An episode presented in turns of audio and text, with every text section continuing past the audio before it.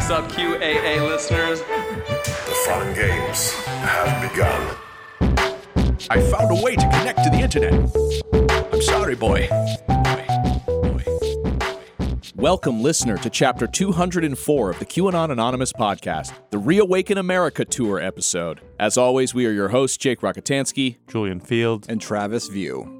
This week, we are going to be discussing a very strange and jocular man named Clay Clark and his Reawaken America tour that has included a who's who of MAGA and religious grifters. To dive deeper into this, we have a guest. His name is Sam Kestenbaum, and he recently wrote a fantastic article for Rolling Stone on this exact topic. But before that, QAnon News. So there's been a lot of articles recently published about Trump embracing QAnon. This is partly due to the fact that Trump is continually amplifying QAnon accounts and QAnon content on his social media platform Truth Social. And this is partly because he played a QAnon connected song at his recent rally in Ohio. Uh, specifically, he played an instrumental track called WWG1WGA by an artist who goes by the name of Richard Feelgood.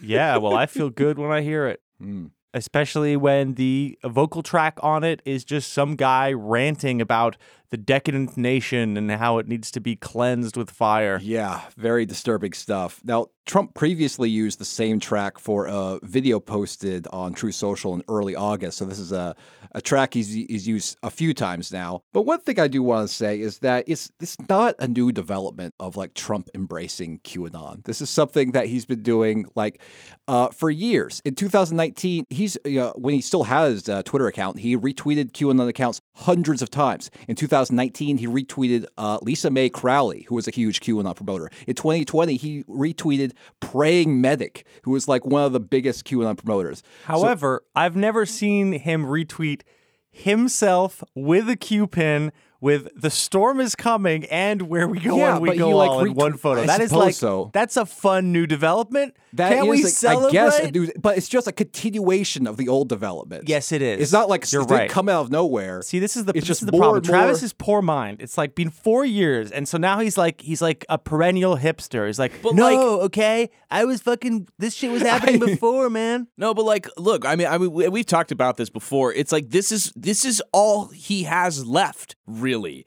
Uh, you you know when It's kind of all he's ever had because before he used to also do this. Like, Yeah, I yeah. I mean- It's- I mean, but this, it's this like- is just how he rolls. He's not desperate. The Yeah. walls are not closing in. Yeah. he's fucking thriving. Yeah. he's doing great. He's Yeah. he's being his best self. Yeah, it's like it's like he's like, well, you know, pussyfooting around it, you know, didn't work. So you know, No, it, he it doesn't worked care that okay. He was like, but let's. I, w- I wonder what would happen No, if he I doesn't directly even remotely care that much. He opens phone, see picture him, press. it's he doesn't give a shit. People are like, uh, Mr. M- Mr. Trump, um, uh, don't you think that uh, you know, uh, you know that uh, the, the QAnon people they're a little bit, you know, they could be a little bit dangerous to optics. He's like, no, they love me. Who cares? So during the Ohio rally, uh, many people noticed the unusual sight of the crowd pointing their finger upwards and towards the direction of Trump while Trump spoke over the Where We Go One, We Go All track. Again, we have to bake something that's I- like basically big beautiful man, love you, love you, I know, I love know. you so much. I had no, I had like reporters hit me up. It's like, what does this mean? Yeah. It's like I don't fucking know, man. So I've never, I that is not a QAnon thing, at least not prior to this. No, They're It's- all communally saying sex would be more interesting if you just slipped a little finger.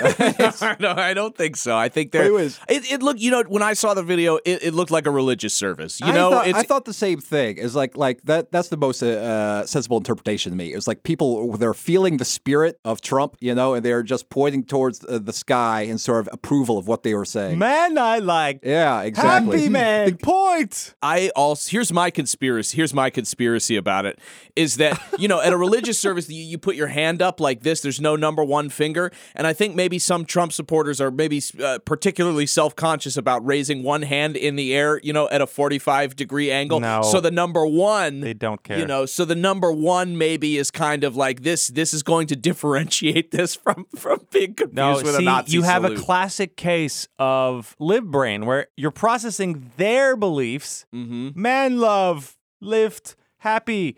You're processing it through like they know what they're doing. These these shifty Nazis are aware that they look like Nazis. No, they're like shocked that anyone would be like, you're fascist. That- I think most Trump supporters are genuinely like, what are you fucking talking about?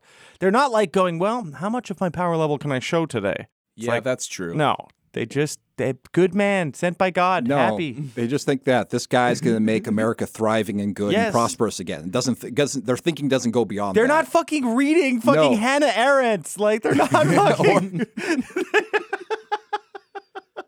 Now, an enduring question has been how does Trump himself feel about QAnon and why is he so willing to encourage the movement? You know, we speculate about why that is, but fortunately, a recent Rolling Stone report gave us some insight into how Trump feels about all this by quoting some anonymous sources close to Trump. One person close to Trump was quoted as saying this of Trump's embrace of QAnon. He said that he thinks some of their memes and images are funny. He also sometimes mentions that it's hilarious to make people like you in the media so mad when you see him touch the Q shit.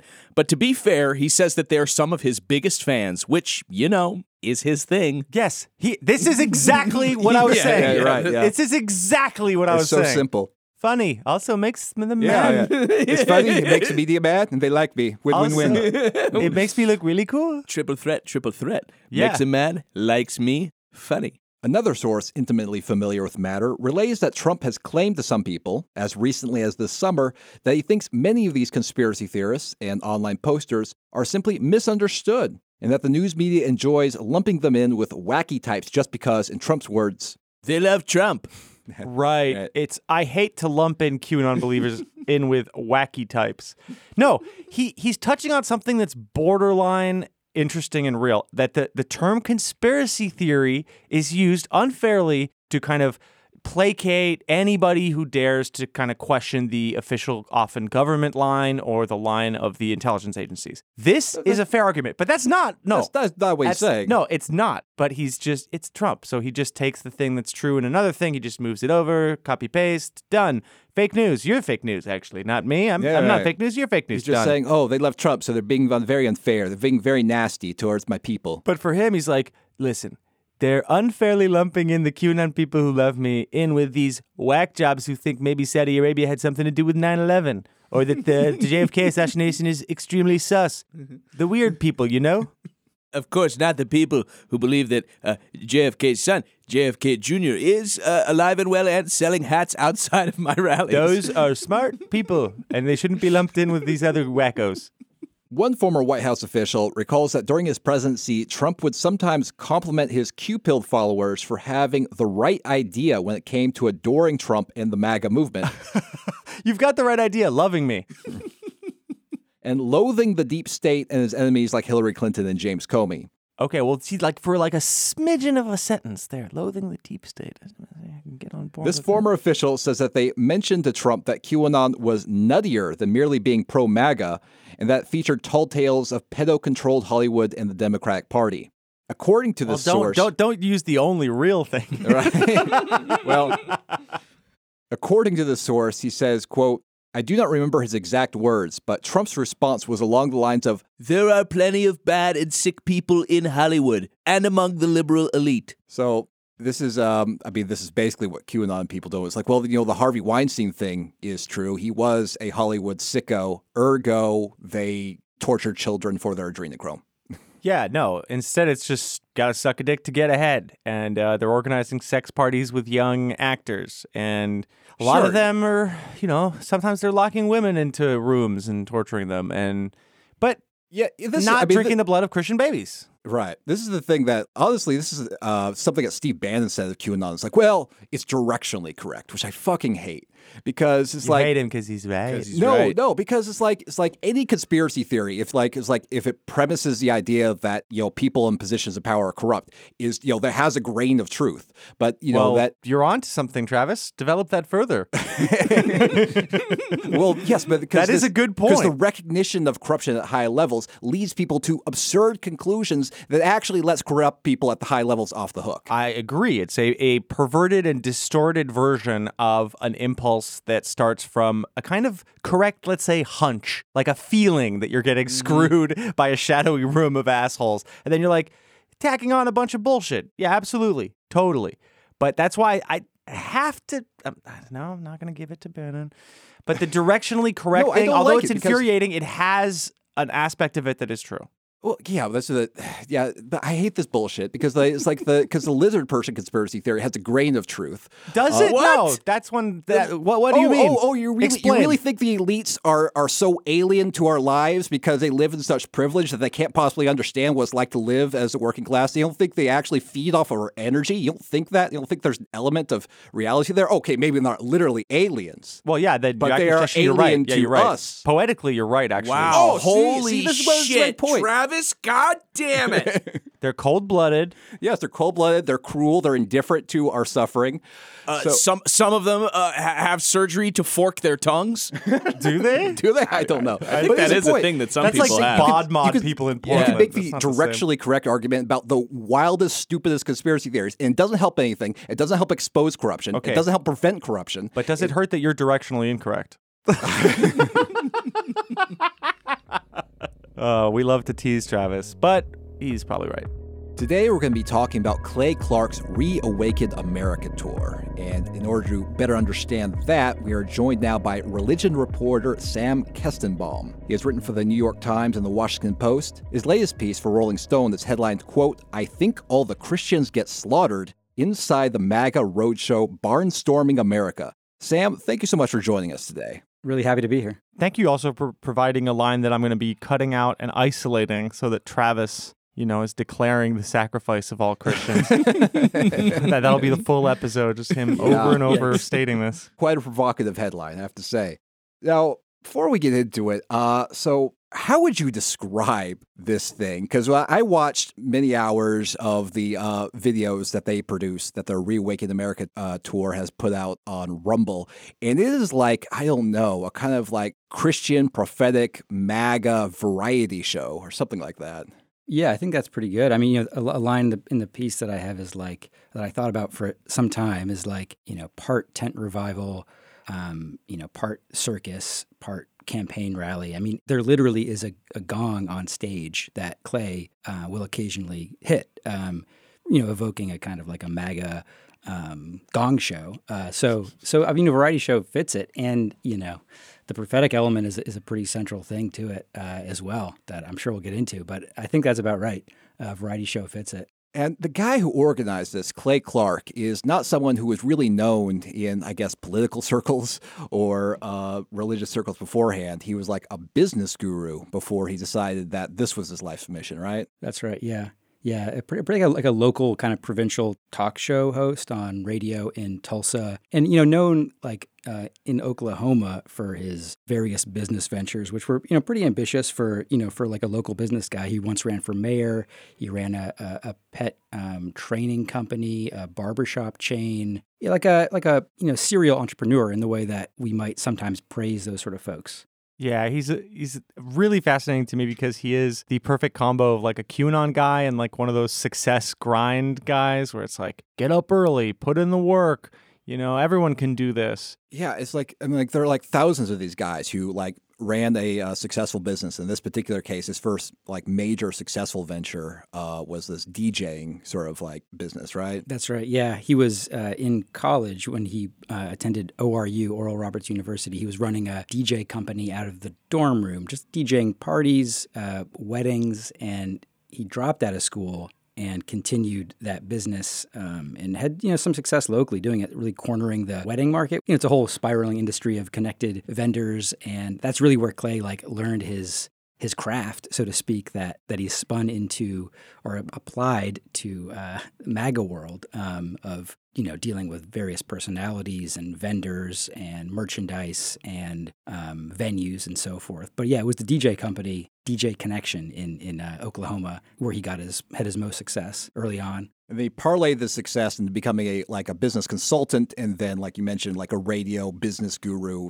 teaching small business owners how to scale, basically. Correct. Yeah. Yeah. After you know, after the DJ Connection business was a success, he was written about in like you know local like thirty under thirty sort of um, uh, just you know sort of local press accounts and parlayed that into the consultancy business where he would take uh, you know a, a percentage of the profits of off of those who he would consult, and that continues to be a major source of income for him. yeah, what is it with these guys? It always becomes teaching entrepreneurship to others and making tons of money basically on more like the concept that you're a good businessman than the actual practice. Uh, and also, there's something funny about him. Like he strikes me as the kind of guy who, in Christian circles, is like the edgy friend who, like, he'll put on like a song w- with swear words at the Christian dance, and everyone's like, "Oh, Clay's like that," you know.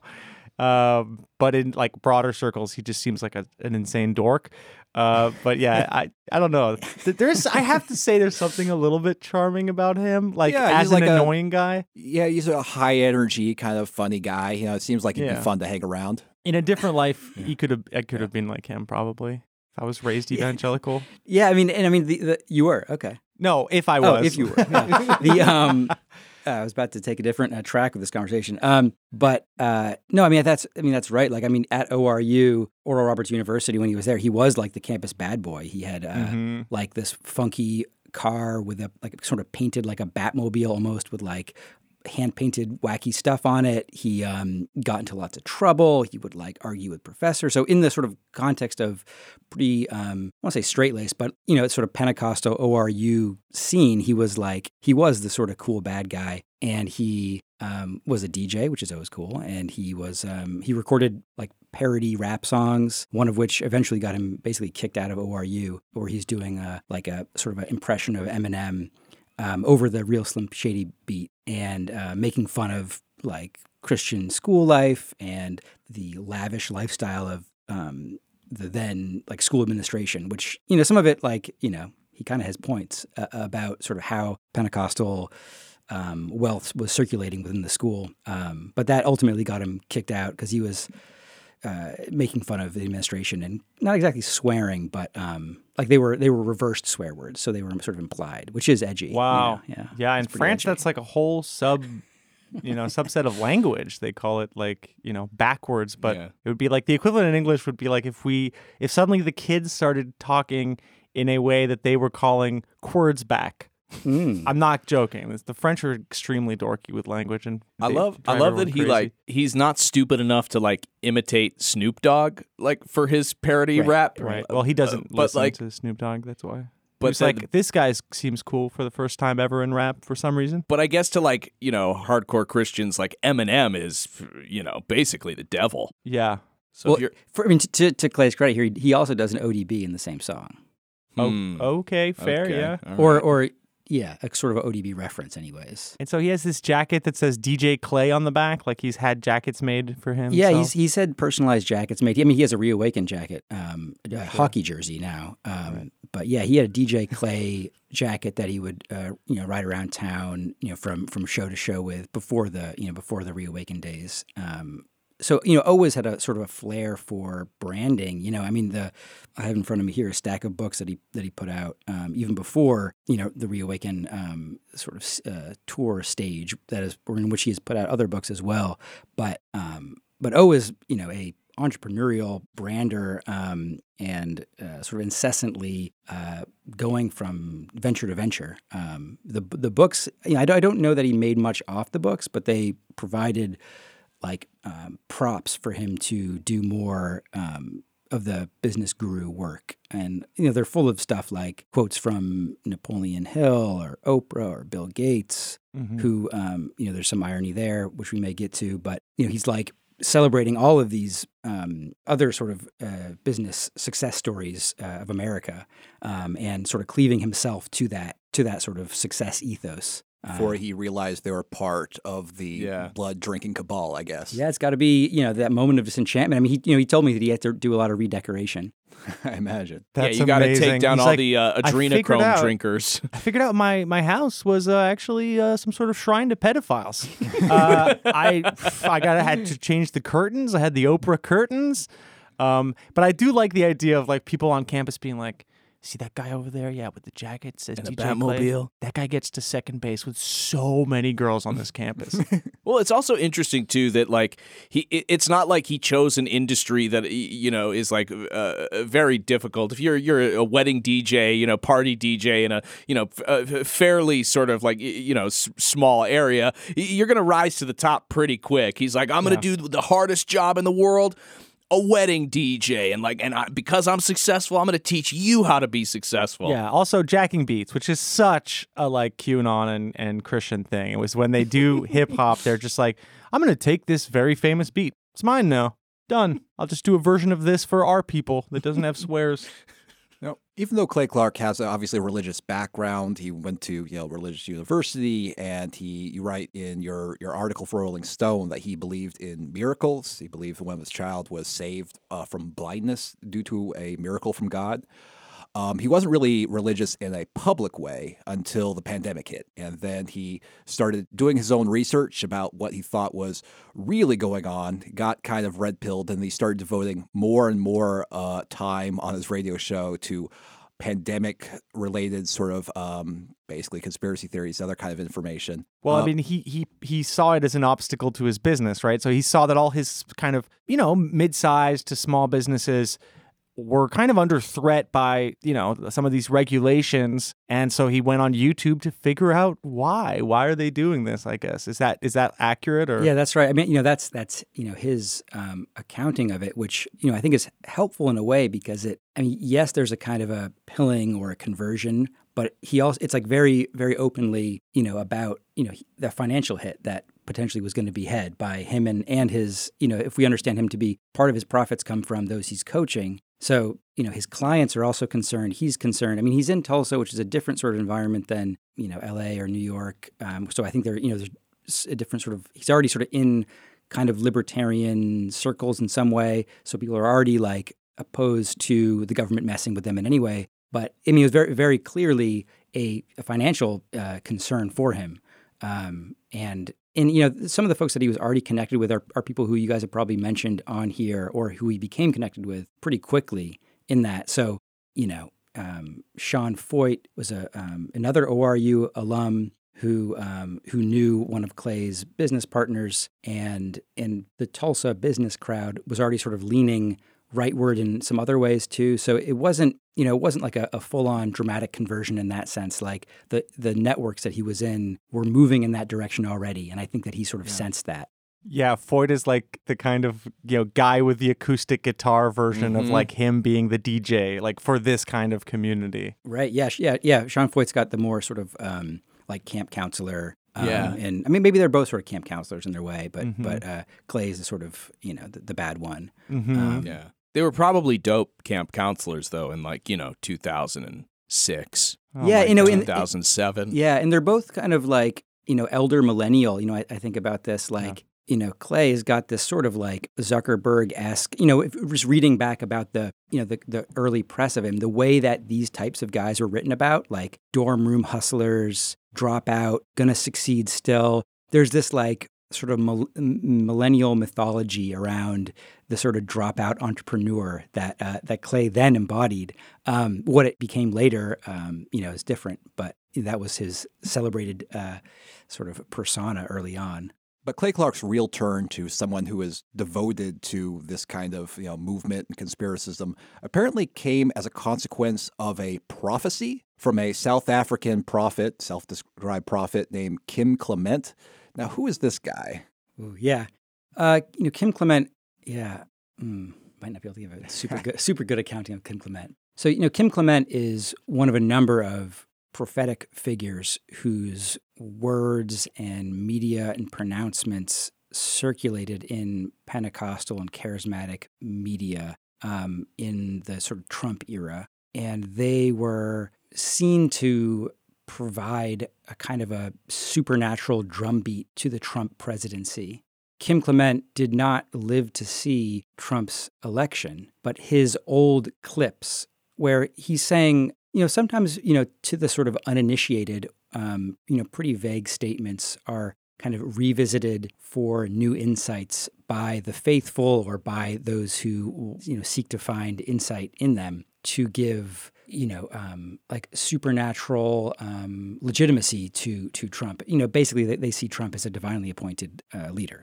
And you know, in another piece um, that I wrote for the Times about Charisma Media, um, Charisma Media actually is a, a sponsor of this tour, and they are one of they're like a flagship Pentecostal publication, and they published these sort of Trump prophets incessantly, or you know, quite a lot in the lead up to Trump's win and the months after Trump's win. Um, and Kim Clement is one of the sort of more prominent of these. Um, his prophecies or his pronouncements were, you know, viewed really as legitimate, as um, persuasive by by those in these circles. So Clay's um, ability to graft himself into this story and connect himself to Kim Clement um, is not just saying, oh, a prophet said I was prophesied to do this. He's saying the prophet that many of you believe is one of the most like, legitimate persuasive prophets who said that Trump would win. Um, has also said that I will have a, a role in this supernatural story unfolding in our lifetimes here in America. So, yeah, Clay Clark produced a documentary called Reawaken, in which he talks about discovering this prophecy and believing that it was about him. And this particular prophecy from Kim Clement comes from a 2013 talk that makes reference to someone named Donald and Mr. Clark. In July of 2020, I got a text message sent to me by Charles Kolaw. Clay, watch this, call me. And I watch it, and it's Kim Clement, and this prophecy was from 2013. There is a man by the name of Mr. Clark, and there is also another man by the name of Donald. You are both watching me saying, Could it be that God's speaking to me? Yes, He is. Somebody, just a few minutes before you came on the show, you went out and you took the American flag and you said, I'm proud of my nation. You raised it up, and God said, You have been determined through your prayers to influence this nation. I recalled Aaron Antis, who went to Bible college at Rhema Bible College. I said, Aaron, I think there's a prophecy about me.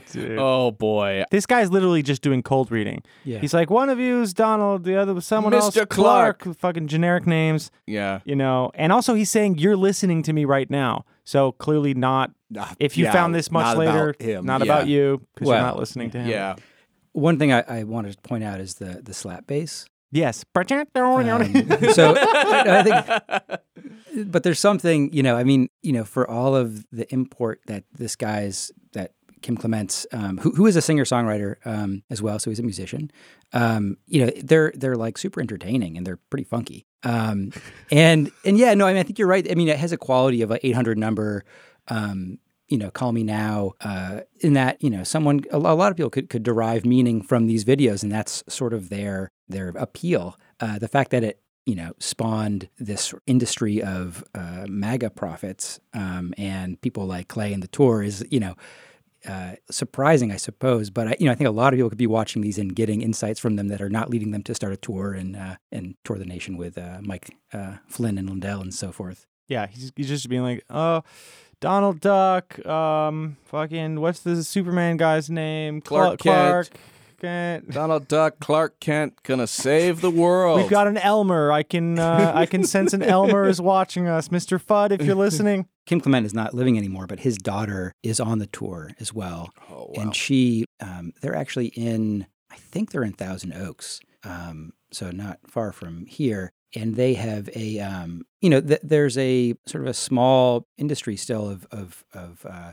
of sort of spreading and speaking about um, Kim Clement, who is really highly regarded. So you know, so Clay really, you know, adeptly um, seized this um, this narrative, this story, and you know, put himself in it, and then even brought the daughter of this prophet on the tour. Um, which you got to think if if you are sort of a consumer of this prophetic media, um, that's a you know that's pretty exciting that you can go see the daughter of the prophet who was prophesying about this guy, and the tour's coming to town, and you know, let's go. what happened to children rebelling against what their parents did?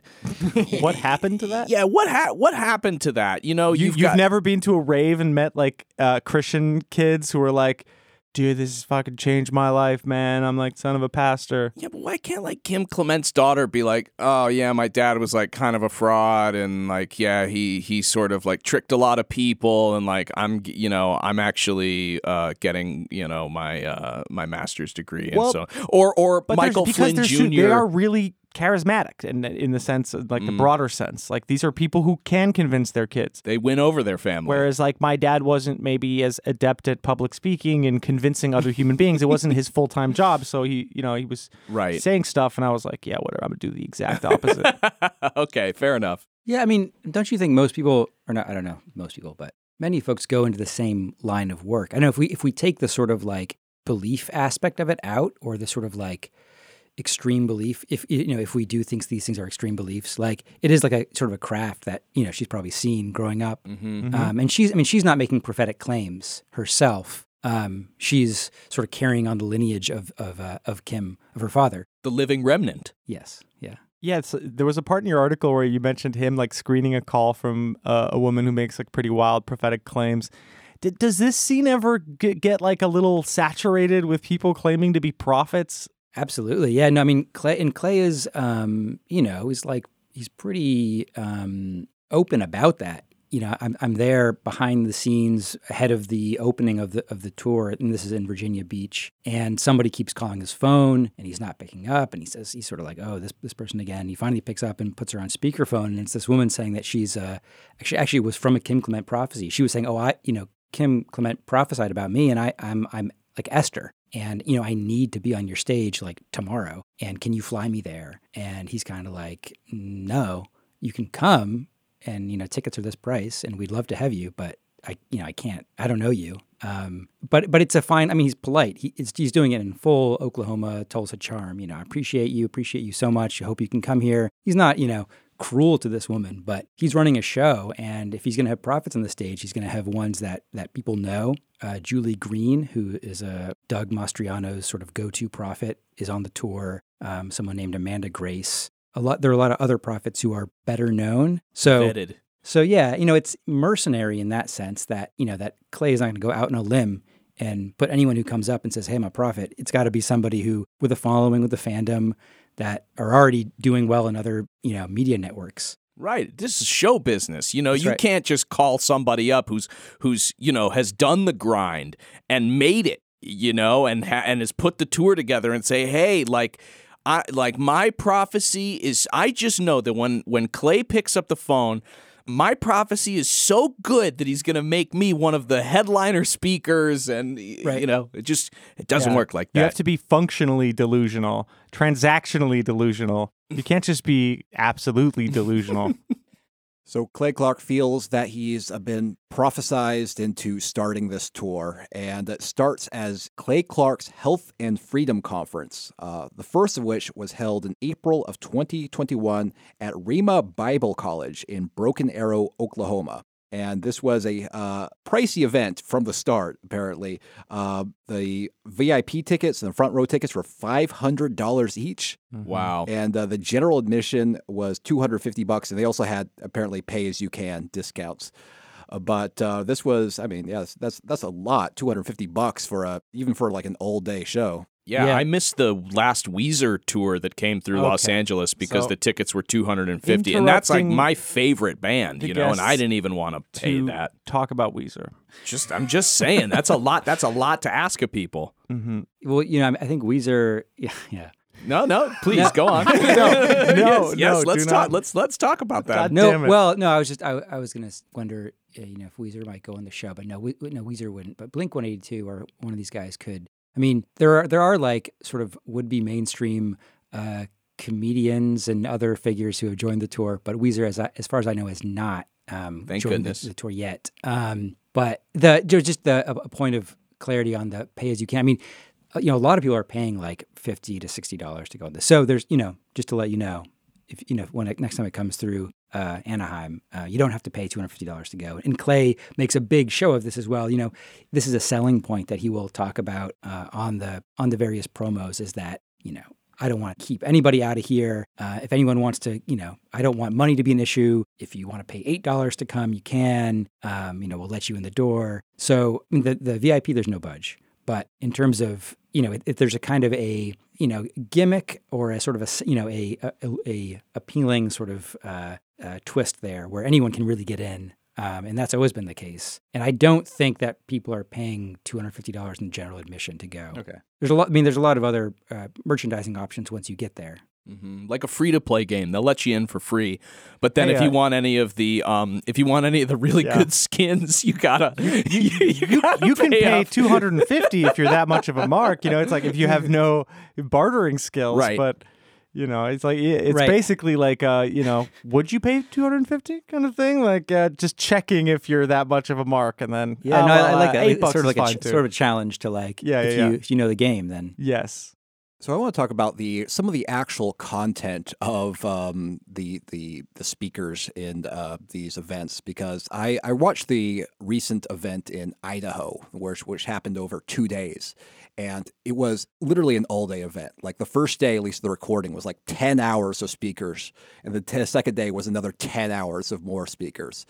And I would describe it as an unending barrage of like rage and conspiracy theories. Just just people who are furious and want the audience to be furious, and also insane nonsense about what the cabal is is uh, planning. So, I mean, there's no really w- possible way to cover what all the speakers are talking about, but I'm going to give you a small sample of what an attendee of the Reawaken tour might experience. You may learn from Clay Clark himself that the NIH started experimenting with how to block the God gene in 2008. Now, this is not true, but this is what he said.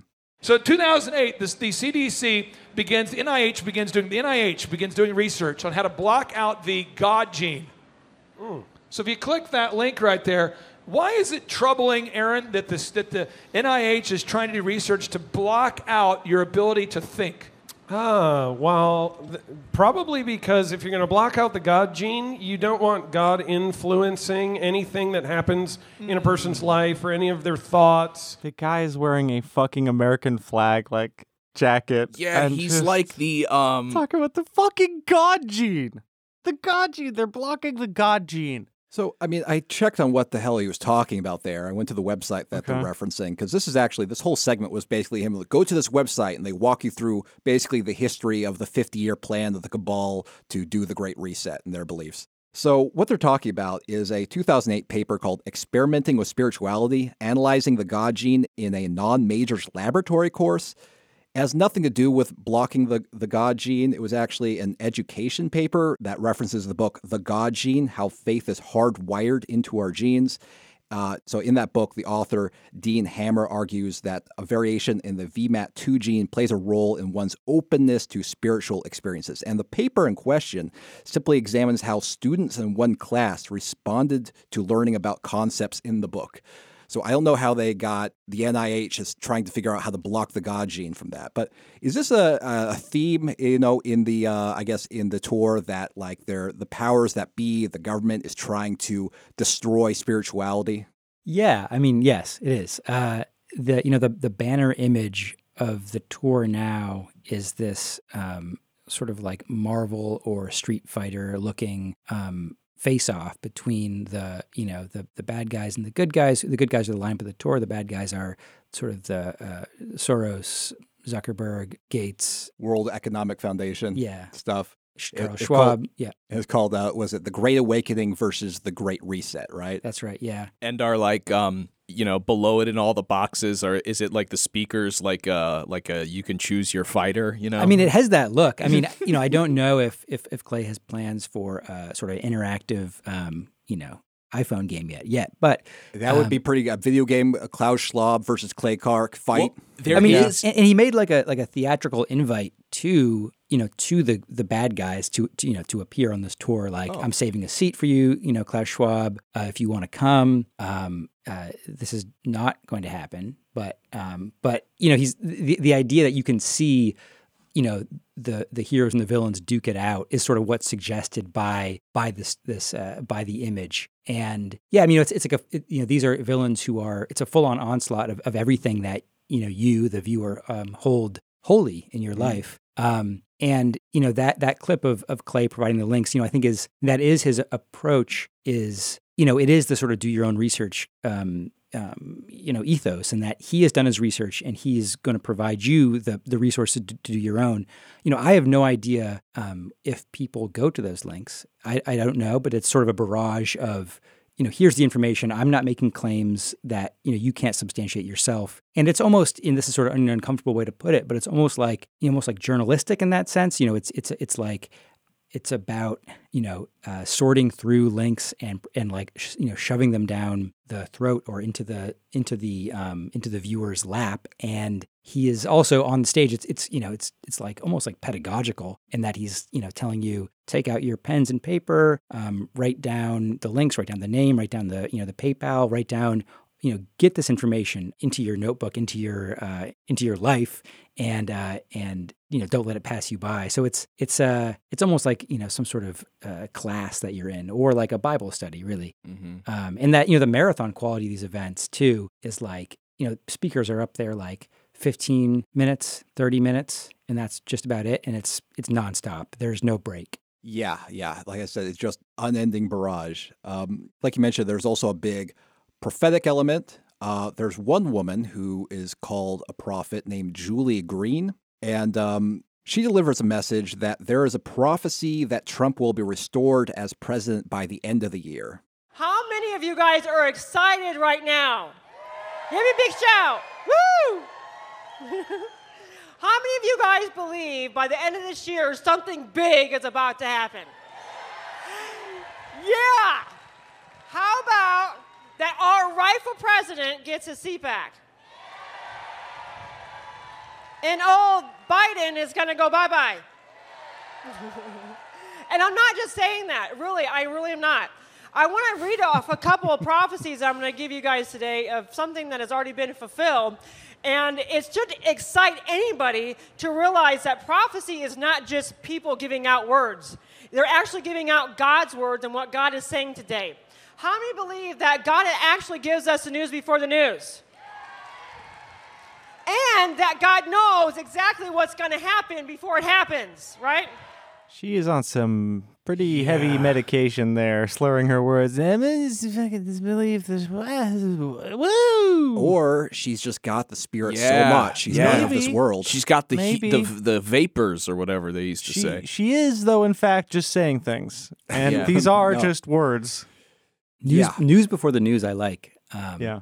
you know, because I think that is like, and I, I think that's that does encapsulate the you know the, the appeal of these people who follow this sort of stuff so closely is that it's it's current events. I mean, it, it, it is like having a special insight into what's to come, um, and you know, there's an aspect of it which is like also like speaking speaking into existence the things that they wish to come. It's sort of you know there's a kind of a wishful thinking element of it as well. And you know, mean, Julie Green I mentioned before, but she you know she's connected to to Doug Mastriano, and so she is uh, sort of coming you know coming into her own, or you know um, has a pretty large following now. And I met people at the event who told me they came specifically to to uh, you know excited to to see her speak. Yeah, she looks like she would be kicked out because her bachelorette party's being too loud at a comedy show. Isn't like uh you know news before the news? I feel like that's referencing some kind of like biblical stuff, like the good news and all that stuff. Is there I, like are they Yeah. using these words because they know it is hitting a emotional chord with the audience who's already very familiar with uh, this style of language? Yeah, probably. Um, but yeah, I mean, gospel, right? Gospel is the good news. Um, and, you know, one of the ironies of this tour, and, and I think of probably a lot of these figures that you guys also look at, is there's, you know, this like deep suspicion, attack, uh, assail against the media and the use of media, what the, the lies the media is telling you. Um, at the same time, this is like a, a really slick multimedia operation with people with really large fandoms, more followers than I have, more followers than, you know, I don't know, but you know, than a lot of people have, and Than we and, have.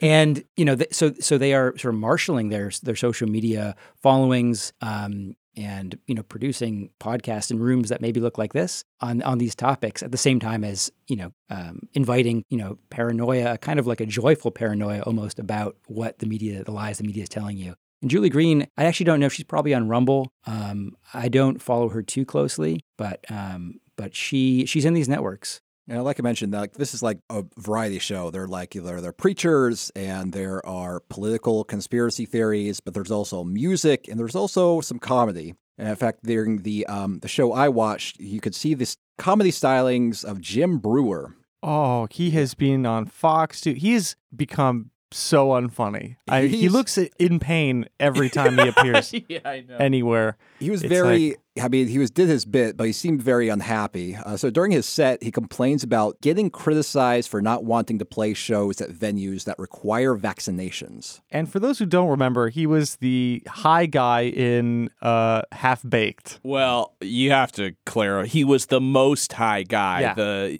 come on, man. You know, Yeah. your typical, your stereotypical tie dye wearing white stoner guy, and was beloved. I mean, in that era, people loved Jim Breuer, and yeah, to watch his turn uh, to to complete uh, to this to appearing on the you know reawaken reawaken America tour is. I mean, I guess stranger things have happened, but it's Proof that we proof won't that no save one is safe. Yeah, no one is safe from from from falling into this uh, these ideologies. But when but when it really started getting interesting was uh, I said, listen, I'm not going to uh, do any venues that force vaccinations. Yeah. And of course, of course, all the media. Send the heathens and disgrace him. Because that's what they do. What kind of man would care about his following? He wants them all to die. Which was the great trick that they pulled. You know, you don't want your grandmother to die, do you? Don't go visit them on their deathbed. Trust the science! Trust the science! This is disturbing because he's doing Bill Hicks, and the jokes that Bill Hicks does in this style are literally about like GOP politicians blowing Satan. but he's like transformed it. It's like, oh, the media is being, you know, evil. Yep, that I mean, obviously it it sucks, but in in that room, it killed because it hit a lot of themes that the crowd was receptive to: anti-media, uh, anti-vaccination, and also skeptical of mainstream science. And also, uh, you know, uh, reenacting the voice of the media as Satan, Yeah. which many probably believe. But all these acts are just like, this is how liberals are. it's like, Jesus Christ. he pretty much just does. I mean, when I s- when I saw him speak, I mean, he pretty much just does those sort of voices, um, like either like animals or, um, I mean, it's like it's a it's it's it's it's a lot, and you know, and actually, I I, I looked, I remember what I wrote down as he was talking as I was taking notes, and I think I wrote something like, you know, for my money, um, Clay is funnier than this comedian. He is. He's Um, actually more charming too. Yeah. He doesn't seem like he's in constant pain either. Right. Whereas I mean, Breuer, it's, it's I mean, it's kind of like there's no. Um, uh, it's it's all sort of one n- note. Um, there isn't. Um, there's like very little dynamics in in the sort of as a comedy act. Um, I mean, that would be a fun. Um, you know, I'd like to read the sort of like comedy critic take on these MAGA comedians. I mean, J.P. Sears has also been on this, Mhm. um, and I know you guys have uh, recently covered him Oh, in- yeah. at length. But there's something there's pain. something that like there there isn't much sort of dynamic to the to the comedy act and, and and I and I think you know Clay sort of is like many characters at once on stage. I mean he has to sort of keep the show moving, but I think when he does sort of jokes and voices even he's actually a little more funny than the actual comedians that he has on the show. yeah, because he does seem to be kind of enjoying himself. I think there's very something self-aware too about Clay, Yeah. which is maybe a little uncomfortable to say, but I, you know there's something Yeah. there's there's a bit of a wink um, with Clay from time to time. Yeah. Well, and with somebody like Jim Breuer, i- you know, it, the question is, is were these always his beliefs, and he kind of had to mask it, you know, to to get as far as he did in sort of mainstream Hollywood, or you know, was he, you know, happy to be, you know, the the sort of liberal sweetheart after Half Baked, and then as work dried up, and he found that the, you know, that that he pivoted to this angle, does that actually hurt him inside? And and you know, with J.P. Sears, I think we saw, you know, I think it, it's kind of clear that he was always that way, you know, know. to I- some extent. I think what what's consistent is that there's like seething anger underneath the surface. Whereas Yes. with Clay, I don't I don't know if there's that much actual anger. I think he plays it up a little bit. yeah, But JP Sears and this guy seem to be in actual pain Yes. and they seem to actually loathe the people around them. yeah. Uh so I don't know. Just Because yeah, I get that. If you are like you know one of the top sort of like you know.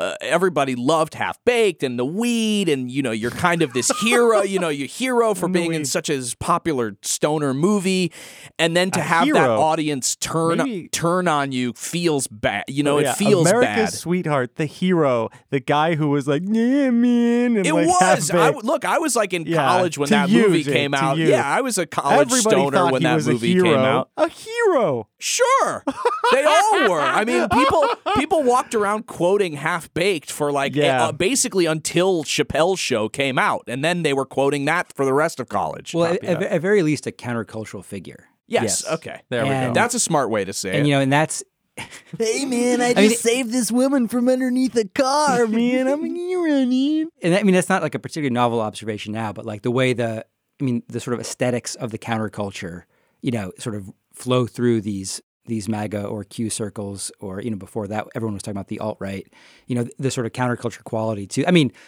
the co-founder of Vice, you know, I mean, you know, Gavin McInnes. I mean, you know, there's there's a way that the things that we thought were edgy were, were are edgy, continue to be edgy, but edgy in a different way. Or these figures who in, in, in- involved in edginess, Yeah. the edge, you know, they, they follow a different edge. I think they, Um, they do they do they kind of smuggle in some counterculture into the right, and the right feels like, yeah, see, we've got our guys too, you know, even though like they're often just like husks of their former selves, but it's still it's the feeling of like, yeah, we're going against the grain instead of trying to enforce, you know, a centuries long like uh, vision of like the family or what it means to be a good person and faithful.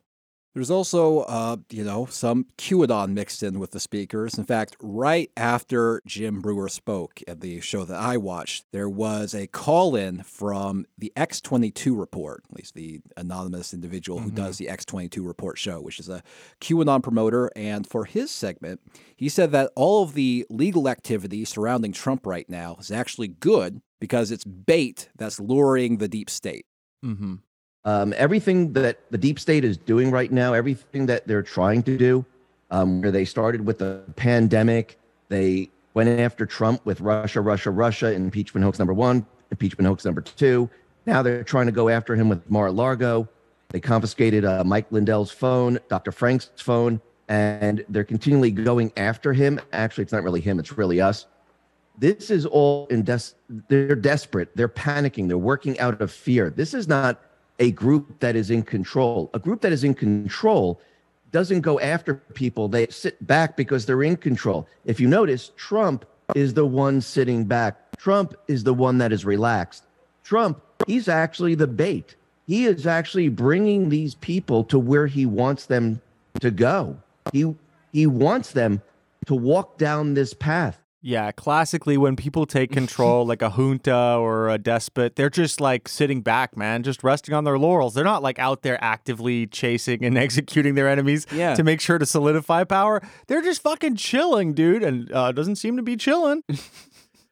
Yeah, this brings me to the question of, I guess, Trump's role as a really uh like a religious figure. Because I don't know if you recently saw the footage of the um, rally in, in uh, Ohio, in which while Trump was giving a, a speech over a over a song that happened to be uh, called "Where We Go One, We Go All," uh, the crowd was raising their finger up towards the heavens and towards Trump as if they were, you know, at a you know at a Pentecostal you know church or something. So, I mean, why? I mean, I, I, this is like a difficult question, but like, why exactly, how, or what is Trump's role as something more than just a political figure? Someone who is destined to make America great, someone who is connected to some sort of grand spiritual battle. Yeah, yeah, that is a big question. Um, you know, I'll say that you know there there is the role that these sort of um, freelance prophets um, play in that in you know making him a sort of sanctified character in a in end times prophecy or end times end times kind of events unfolding. Um, but then you know there's also I think just like an aesthetic quality that I think is worth pointing to. That is, you know, Trump, an early advocate for Trump was Paula White, who's a televangelist who he sort of knew from Florida, or sorry, from just watched from watching her on television. And, you know, she, among others, became his sort of inner circle of uh, largely Pentecostal advisors who, um, you know, who I think I think there's a sort of a consonance or a familiarity with even just sort of the televangelist style and Trump's own sort of um, bombast and you know um, uh, sort of prosperity gospel. So you know, I, I just want to point, you just want to like draw out the like aesthetic qualities. I think of what Trump has tapped into and the ways that these tour events, regardless of like the beliefs of the people there, there's like a style that Trump um, tapped into early on. I mean, and the Trump brothers are on this tour as well, um, Eric and, and Don Jr. And Trump has not appeared on the tour, but he calls in, or Eric makes a call on his phone and Trump's voice speaks from the phone. I don't know if that's like a recording. yeah, yeah. I, I, don't know if if Trump actually is. You know, I, there there is Trump's voice does come through, but I, I don't know if he's waiting on the other line to you know to pick up each time that Eric calls. But I but I saw this this um, this uh, act happen uh, on the stage, and it's become a sort of a regular thing now. So you know, so seeing um, Trump. Um, I mean, but then again, you know, I'd also just say that like campaign rallies, I think are generally pretty, you know, quote unquote religious. Um, even without the hands raised, there's a sort of a worshipful quality, regardless of who the candidate is. I mean, so are you know, so are uh, Weezer concerts too. Correct. Now, like you mentioned, uh, it's not just fringe figures who are part of this tour. Like you know, Eric and Donald Trump Jr. are part of this. Uh, also, you could see uh, Roger Stone um, in fact, you I was able to see Roger Stone, who is really one of the most depraved and soulless men to ever walk the earth. Mm-hmm. Just if the devil exists, then he is friends with Roger Stone. But in this segment that I watched, uh, he professes that he discovered Jesus thanks to the Mueller investigation. Ladies and gentlemen, I stand before you as living proof that Jesus Christ can do anything. I did not always understand or believe this in my younger days when I was a hard boiled political operative. Yes, I lived the life of a libertine, I was a willful sinner. But then in the crucible, when I was framed by Robert Mueller, uh, I was charged with lying under oath to Congress about, Repub- uh, pardon me, about Russian collusion which never actually took place, which never actually happened, which was really about pressuring me to testify falsely against my friend Donald Trump, and I refused. It is at that time that I turned to the Lord and I was redeemed in the blood of the cross and of Jesus Christ. It is hard to prophesy through like amphetamine lockjaw. Wow. But like listen to what he's saying. He's like he's like basically like yeah, when I was under federal investigation and I yeah, I had the you know, the possibility of my freedom being taken away, I turned to Jesus, you know? It's like Yes, when I was younger I used to fuck and suck. Folks, it's true. but they love that, right? They love the story Yeah, of, yeah, a, yeah, of, a, of of a sinner who is now saved. Absolutely. Yeah, and that's what we heard a lot of uh, at the Sean Feucht thing. You know, it's Mhm. like I used to be a homosexual. I used to do these Mhm. things and have these these Desires. horrible orgies and Yeah. Roger Stone does, um, not in that clip, but in other ones. I mean, he does have a really beautiful white suit that he wears. So I just want to give some credit to the sartorial choices. Mhm. well, it's it's Man of better the cloth. when the cocaine comes out of your nose and it's just kind of it's like it's not going to show up on the lighter suit. Of course, Michael Flynn is a regular feature of the tour. In a recent live stream promoting the tour, Flynn claimed that the globalists are plotting to subvert God's design of ourselves by replacing parts of us with robotics. They are trying to change the very essence of our DNA, and there are people working on this. That's one of them. You all know Harari, which which is just not going to work. So what do they do? They are going to basically put components of robotics into us, and that's one of the other issues that they are looking at. So you know everything from you, you see the robotic arms, which can help somebody, or robotic legs, which can help somebody who lost their legs or somebody who lost their movement of their arm or, or an arm to be able to do things and to live like a normal life. But those are that's different than what these guys are trying to do. They're actually trying to change inside the internals Wow. of something that is unchangeable, unmovable, immovable, because they're designed by someone other than them. And, and thank God uh, that God designed us the way we are. So, uh, what do you see? Uh, I guess Flynn's role in this, because we've been talking about Flynn on the show for many years, and you know he likes to rile up his digital soldiers. He used to be part of the um, QAnon tour um, that was organized by the man formerly known as QAnon John, but he apparently dumped that and upgraded to the Clay Clark tour. So, um, so how is he? Um, I guess how is he received by the audience? I mean, he's the here's the the the headliner of this. Um, he came aboard pretty early on um, and connected to Clay at one of these sort of um, early lockdown, sort of churchy gatherings that Clay was holding at his office. And as as Clay tells it, um, Flynn heard him on the Ann Vandersteel podcast, and you know liked what he heard. Uh, at that point, Clay was doing sort of basic anti-lockdown, anti-mask um, sort of promotion of two books that he or a book that he had out then, and connected with him. And Clay approached Flynn, and they discussed, you know, what would be this tour. This is, you know, 2021 post uh, January 6th, and so he came on as a, as a headliner, and you know, much of the coverage of of these tours that I was seeing focused on Flynn. I, you know, I think not. I think rightly. I mean, he is a he's a he's a big name at these events. Um, and a a draw, a serious draw. He comes out not as often as Clay, but he's on stage quite a bit. He has a kind of a rambling speaker's quality. It's sometimes sort of hard to follow where he's going. You know, that is he's not like the showrunner in the way that Clay is really the master of ceremonies, but he is you know, as they call him, America's general. And he's evoked in, you know, frequently by Clay on stage in this sort of like trinity of of like a sort of a holy trinity of God, Donald Trump, and Mike Flynn um, as the sort of figures around which this tour sort of circles. Um, and you know he is the the biggest you know MAGA name they have. I mean, aside from the the, the Trump kids, um, but the Trump kids don't really talk about. They're not as far out there as as Flynn is with this stuff. So he's a, I mean, he's a major figure in in the Reawaken tours, and um, you know, like like all people, has his booth outside where he's selling merch. He does, you know, takes fan photos out, you know, in the in the lobby with everybody, and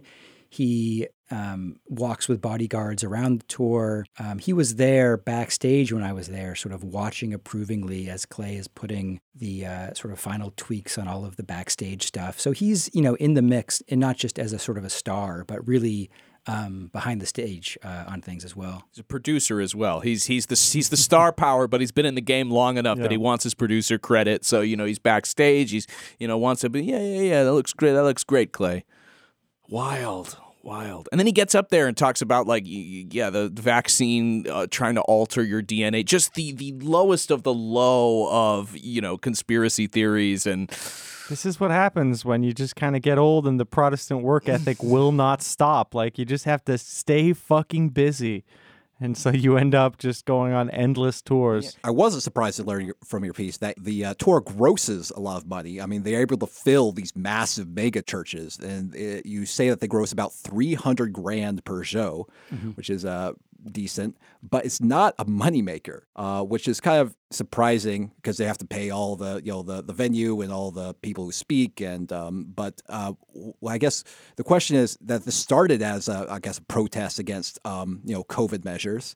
Now, but he's continuing to do it even though it's losing money. So what's what's the purpose now? Yeah, I mean, you know, I I'm not sure what to make of the um, of the money claims, um, and and I you know I I look at them with some suspicion um, in terms of what Clay says about this tour losing money. On the other hand, um, if indeed that money goes immediately back to paying speakers, reimbursing travel, paying these huge mega churches um, to, to rent them out, security. You know, if indeed that is, is all true and there is some money uh, that is lost, it's possible that Clay could be. Um, there are other business ventures that he's been involved in that wherein he might take some losses to begin, sort of with the hope for a, a payoff later on that is getting new clients, parlaying this into something else. That is, you know, he might be making taking a risk on this himself. You know, for on the speaker's end, you know, they're probably not losing money doing this.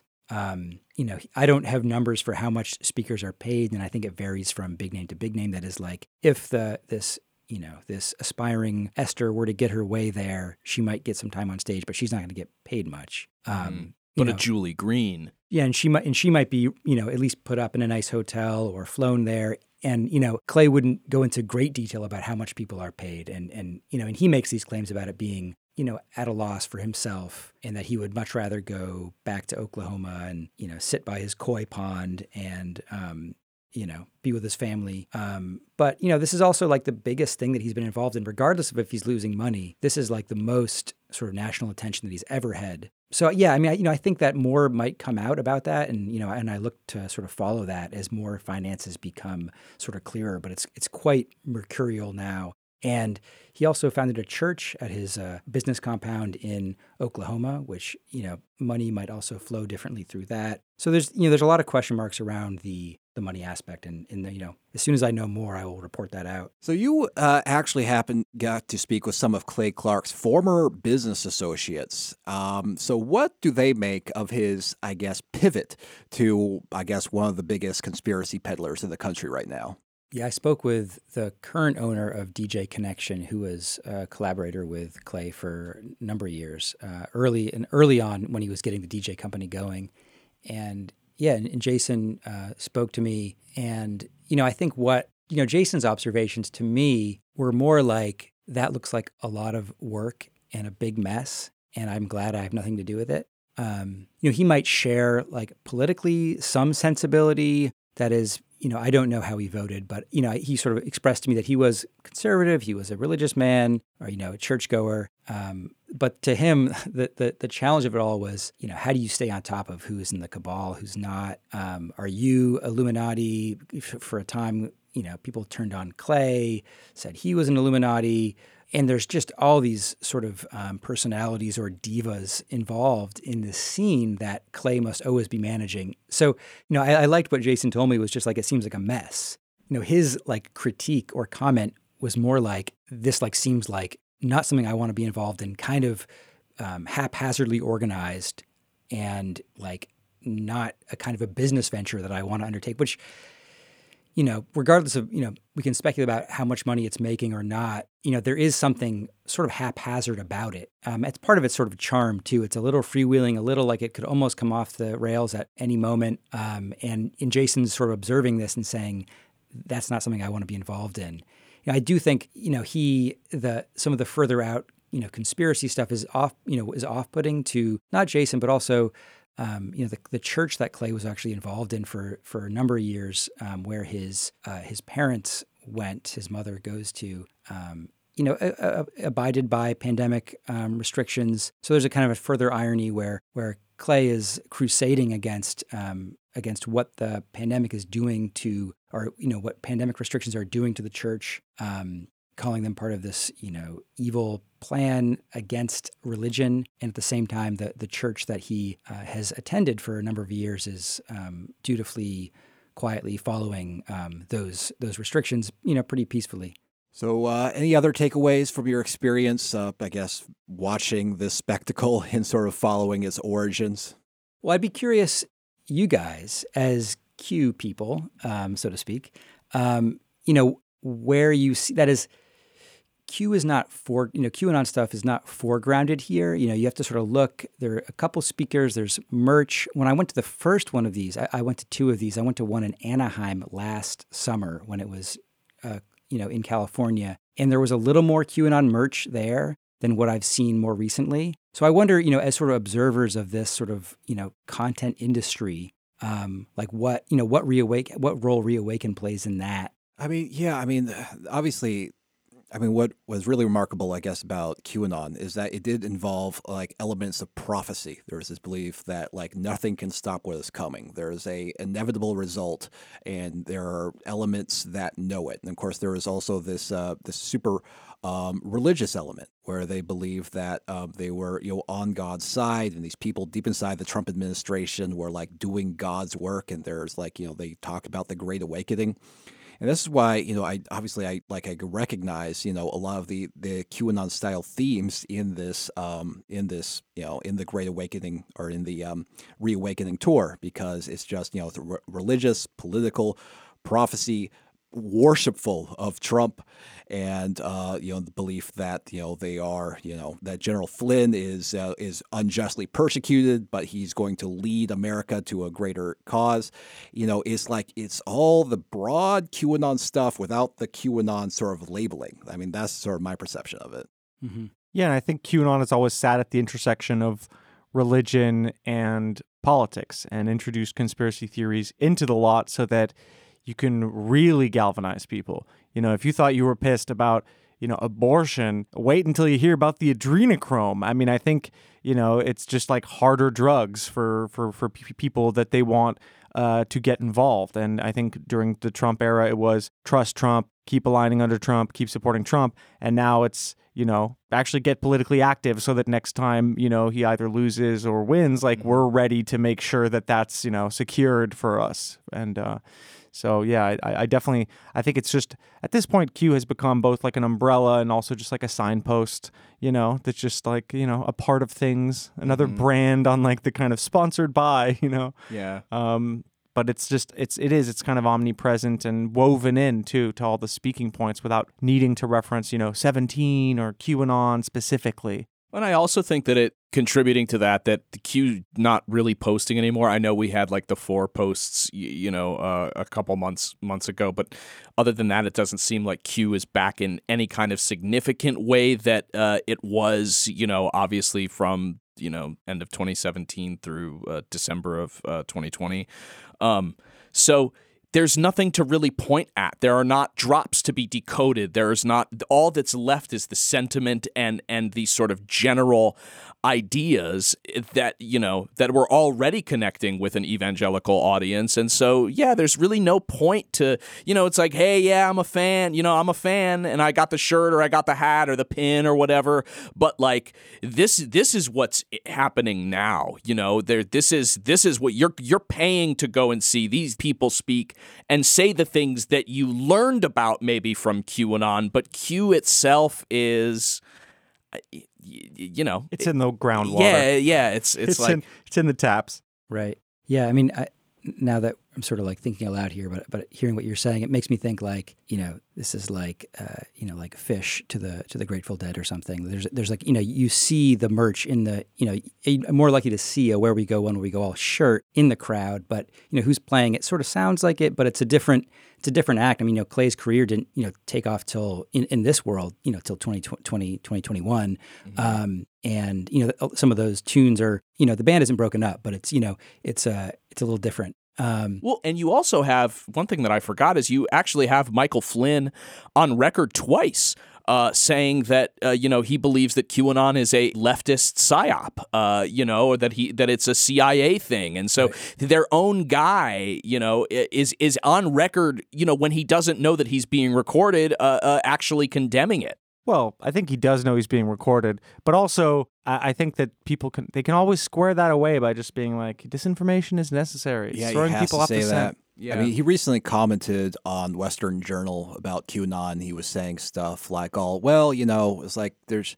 You thought you thought it was a psyop, but he only objected uh, to it because he didn't like the idea of trust the plan. Because the idea is like, no, no, we are the plan. We need to take Yeah, action. He right. thought that was that whole trust the plan thing was too pacifying. Yeah, he wants to transition into like a way more tangible Yeah. thing and be like, stop sitting behind your computers. Like you're digital Yeah. soldiers, but now it's time to Now, be real, yeah, soldiers. local action makes national impact. Yeah. And Lin Wood was once on this tour, and they and, and Clay and Lin did like a sort of fireside chat podcast for a little bit before Lin left, um, as one of the sort of shakeups of of the sort of defectors or the sort of infighting within the crew. So you know, a lot of the characters are still, you know, the, the old members of the band are still kicking around, um, but the show has you know changed a little bit. They got to bring in Mhm. like a hot new drummer, you know, a younger guy who can sort of keep in time, you know. And also, it's like, oh, they can attack QAnon, but they can't attack us talking about God.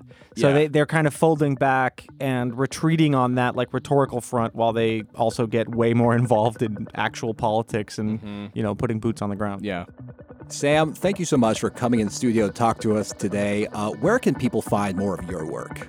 They can follow me on social media uh, at S Kestenbaum. It's my name, my last name, uh, and my website, samkestenbaum.com. All right. Thank you so much for joining us. Thank you. Thanks. Thanks so much for listening to another episode of QAnon Anonymous. We appreciate you supporting us on Patreon. That's patreon.com slash QAnon Anonymous. And uh, if you don't already, you will get a second episode for every main episode that we put out and access to all of our ongoing series. You can also go to tour.qanonanonymous.com and check out our dates ranging through October and November. We're probably coming to a city near you, and if we're not, please don't write in. Please, we know it. We know you want us to come to the to the city, and your city's the best, and it has the best cola, the best pizza, the best hamburgers, and we love you. Listener, until next week, may the deep dish bless you and keep you. It's not a conspiracy, it's fact. And now, today's auto cue. Um, excuse me. Um, could you, uh, uh, tuck in that shirt, please? I, I'm what you call a resident advisor, and it's my duty to make sure that you take off that hat and you, you wear, take off those earrings and, and you just be good and no social dancing, okay? I gotta hold you accountable, alright? Call me Slim Shady, but tell me it's not weird that all the deans knew my name by the second day I got here. Told them to take my earring out and forced to shave my face. Cut your hair, wear a tie, and act like you love this place. A prison, prone to look like heaven. The only thing worse than four years here would be seven. Deans try to change my song so people wanna groove. Play this acoustic guitar, And handing me the rules. I'm not your average white kid, so quit laughing. Watch it, he likes to dance, no social dancing. Oh, are you out? Worry about, oh, are you in? Acting gay, we'll rock the house, shakes at the YMCA. Yo, I guess the first lady, she said it was okay. And her word stands, passing Shula fin out the hard way. I'm more of a power trip than the newest RA. This song's a $50 fine, but I won't pay. You kick a pregnant girl out of school. Guy that did it to a $50 fine and told her play it cool. This stuff needs to stop, or I'm gonna lose it. I'm coming so corrected and dotted, couldn't turn off my music. I've been to learn not to touch my mic again. 23 people that voted for it, special etiquette. But everyone's duty here is to keep me accountable in my business worse than the chapel. This thing is the kids in chapel. I can stay in goodbye because it's my anointing. 25 now, so a good time to start would be 40. That's remarkable and really very lovely. Maybe it's your anointing because you're so ugly. I'm Slim Shady, yes, I'm the real Shady. All you other Slim Shadys are just imitating. So won't the real Slim Shady please stand up?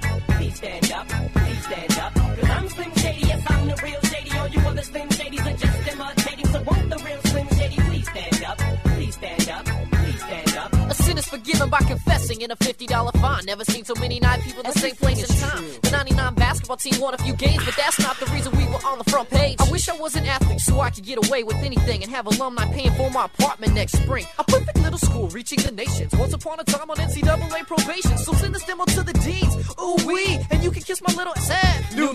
Sorry, Gajardo, didn't mean to cause trouble. Excuse me, I'm just popping the ORU bubble. Crazy as an ORU student starting The Simpsons. Campus TV shows don't get us rating, but don't mention that you could get suspended for the sin of smoking and drinking, but not a 400 pound of cock grubbing at Burger King. I see you smiling with green lettuce in your teeth. You'll be passing out at the field test next week. It's cool though. Go ahead and snack like that. And two years later, you'll still be fat like that.